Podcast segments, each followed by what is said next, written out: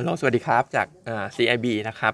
ก็เดี๋ยวอัปเดตเป็นภาพตลาดอาทิตย์นี้ ผมก็มองว่าน่าจะยังพอที่จะไซด์เวอัพขึ้นไปได้นะสำหรับตลาดหุ้นไทยเรานะครับ ก็มีประเด็นสักเรื่อง 2 เรื่องที่ต้องมองติดตามการสำหรับอาทิตย์นี้ ก็เรื่องแรกในประเทศเราก็อาจจะเป็น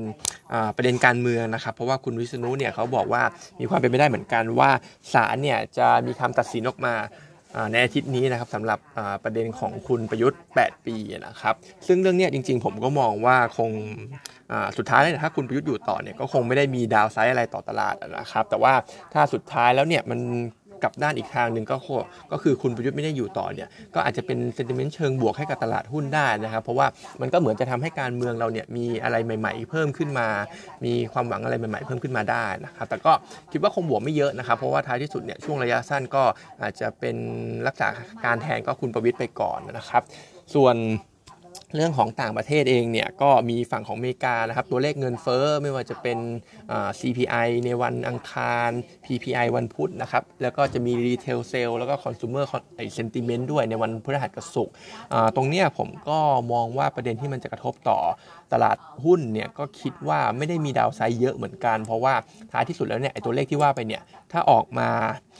เขาเรียกว่าถ้าออกมาผิดค่าจาก analyst ในด้านที่เป็น negative เนี่ยผมก็คิดว่ายังไงซะตลาดก็ price in ในส่วนของ 75 basis point ไปเรียบร้อยแล้ว คงไม่ได้มีใครที่จะมาคิดเพิ่มเป็น 100 basis point หรือว่า 125 basis point นะครับ ในขณะที่ ถ้ามันออกมาผิดคาดในด้าน positive นะครับ ก็คือออย่างเช่นพวก PCR CPI ออกมาต่ำกว่าคาดเยอะอะไรอย่างเงี้ยนะครับ ผมก็คิดว่ามันก็มีให้ลุ้นเหมือนกันเกี่ยวกับเรื่องของความ pocket ที่น้อยลงนะครับ ก็จะเป็น sentiment บวกให้กับตลาดหุ้นไปนะครับ เพราะฉะนั้นทั้ง 2 เรื่องเนี่ยทั้งปัจจัยในประเทศเราเรื่องการเมือง แล้วก็เริ่มรวมไปถึงตัวเลขต่างๆ ของอเมริกาในชิดเนี่ยผมคิดว่า downside เนี่ยค่อนข้างจำกัดนะครับในขณะที่ upside เนี่ยยังพอมีให้ลุ้นแต่ว่าการปรับขึ้นเนี่ยก็คงเป็นในเรื่องของ sideway up ในส่วนของ sideway up นะครับเพราะว่าเรื่องของ QT เนี่ยรู้สึกว่าถ้าผมจะไม่ผิดเดือนนี้จะเพิ่มขึ้นจาก 40,000 เป็น 90,000 แล้ว เพราะฉะนั้นเนี่ยก็จะอาจจะเห็นเม็ดเงินที่ยังต้องถูกแอบสอบออกไปบ้างนะครับ เพราะฉะนั้นเนี่ยการขึ้นไปเนี่ยก็อาจจะถูกแรงเทคโปรฟิตเป็นระยะนะครับ ส่วนเรื่องของหน้าฝนนิดนึงนะครับ ก็บ้านเราก็ฝน กรุงเทพเราเนี่ยก็ฝนตกมาประมาณ 3-4 วันติดแล้วซึ่งจริง ๆ ผมลองดู forecast ในเว็บไซต์แล้วนะครับ ก็ช่วงที่เหลือของเดือนกันยายนเนี่ยตกแทบจะทุกวันนะครับ โอกาสประมาณ 60%เลยนะครับ เพราะฉะนั้นฝนตกแบบนี้หุ้นในธีมที่เกี่ยวกับหน้าฝนหน่อยก็อาจจะเป็นพวกกลุ่มของโรงพยาบาลนะครับ ที่อาจจะมีการระบาดของไข้หวัดใหญ่ ในขณะที่ retail เองเนี่ยก็น่าจะได้ประโยชน์เช่นการจากการตุนสินค้าอุปโภคบริโภคไปนะครับแล้วก็ home improvement ด้วยจากการซ่อมแซมบ้านนะครับในขณะที่กลุ่มที่ไม่ดีเนี่ยก็จะเป็นพวกรับเหมาก่อสร้าง tourism รวมไปถึงกลุ่มของ beverage ด้วยนะครับและก็ในส่วนของข่าวสหฟาร์มในช่วงของ weekend ที่ผ่านมานะครับเห็นว่าจะออกจากแผนฟื้นฟูกิจการและสำหรับตัวสหฟาร์มนะครับซึ่งanalyst ของกลุ่มธนาคารเลยเนี่ยคอมเมนต์ว่าสหฟาร์มเดิมทีเขาก็มี มูลหนี้กับธนาคารพาณิชย์เนี่ยในฝั่งของ KTB เนี่ยสัดส่วนน่าจะเยอะที่สุดนะครับถ้าเขาจำไม่ผิดเนี่ยเพราะฉะนั้นเองเนี่ยมันอาจจะมีการ reverse กลับของการตั้งสำรอง reverse กลับของตัวเลข NPL อะไรประมาณนี้นะครับ ซึ่งมันอาจจะเป็นบวกเป็น upside ให้กับหุ้น KTB ได้นะครับ แต่ว่าไอ้ตัวเลข exactly เนี่ยยังเดี๋ยวขอประเมินกันอีกครั้งหนึ่งนะครับเดี๋ยวจะมาเล่าให้ฟังอีกทีนึงแต่ว่าจากประเด็นเรื่องนี้ก็น่าจะเป็นบวกต่อหุ้นในกลุ่มหุ้นของตัว KTB เขานะครับ แล้วก็ประเด็นของวัคซีนนิดนึงนะครับ ก็เดี๋ยวสิ้นเดือนเนี่ยวัคซีนเขาก็ศูนย์กลางบางซื่อเนี่ยเขาจะเลิกฉีดแล้วนะครับ เพราะฉะนั้นเองเนี่ยหลังจากก็คือตั้งแต่วันที่ 1 ตุลาคมเป็นต้นไปเนี่ยก็ต้องหาฉีดกันเองแล้ว เพราะฉะนั้นไอ้ประเด็นความกังวลก่อนหน้าเนี่ยอย่างเช่นหุ้น BCS ว่าวัคซีนขายไม่ออกมีอยู่เป็นล้านโดสอะไรอย่างเงี้ยมันก็อาจจะบรรเทาจากหน้าข่าวตรงนี้ได้นะครับ เพราะว่าต้องซื้อฉีดกันเองไม่ว่าจะโรงพยาบาลรัฐหรือว่าโรงพยาบาลเอกชนนะครับ ซึ่งอัตราการฉีดทุกวันเนี่ยอยู่ที่ประมาณ 20,000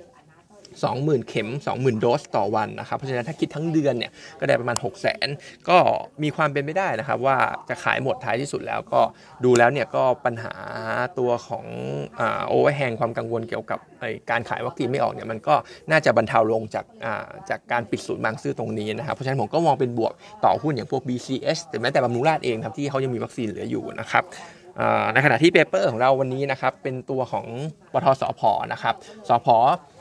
ประเด็นหลักเรา downgrade ลงนะครับ เดิมให้ซื้อตอนนี้ให้ถือแล้ว Target Price ปรับลงจาก 196 ลงมาเหลือ 170 นะครับ แต่ว่าที่เรา downgrade เนี่ยไม่ใช่ว่าเรามีมุมมองเรื่องของน้ำมันแย่อะไรอย่างนั้นครับเรายังมองน้ำมันราคายังสูงเหมือนเดิมก็คือ Brent เนี่ยสิ้นปีอยู่ที่ 103 เหรียญในขณะที่ตัวของปีหน้าอยู่ที่ 90 เหรียญนะครับก็คือเลเวลของน้ำมันระดับราคาเนี่ยยังสูงอยู่ แต่ประเด็นที่ downgrade เนี่ยมีประมาณ2-3เรื่อง ก็คือเรื่องแรกหลุมเอราวันเนี่ยอย่างที่ทราบกันอยู่แล้ว shortfall ต่ำกว่า 200 mm 200k 200,000 200,000 mm CFD นะครับ ซึ่งก็เป็น shortfall แล้วน่าจะทำให้พวก volume ขายปีหน้าเนี่ยมันต่ำลง ในขณะที่เรื่องของ Target Price ที่ปรับลงมาเยอะเนี่ยหายไป 26 บาท ก็จะเป็นเรื่องของ Assumption ที่เราตั้ง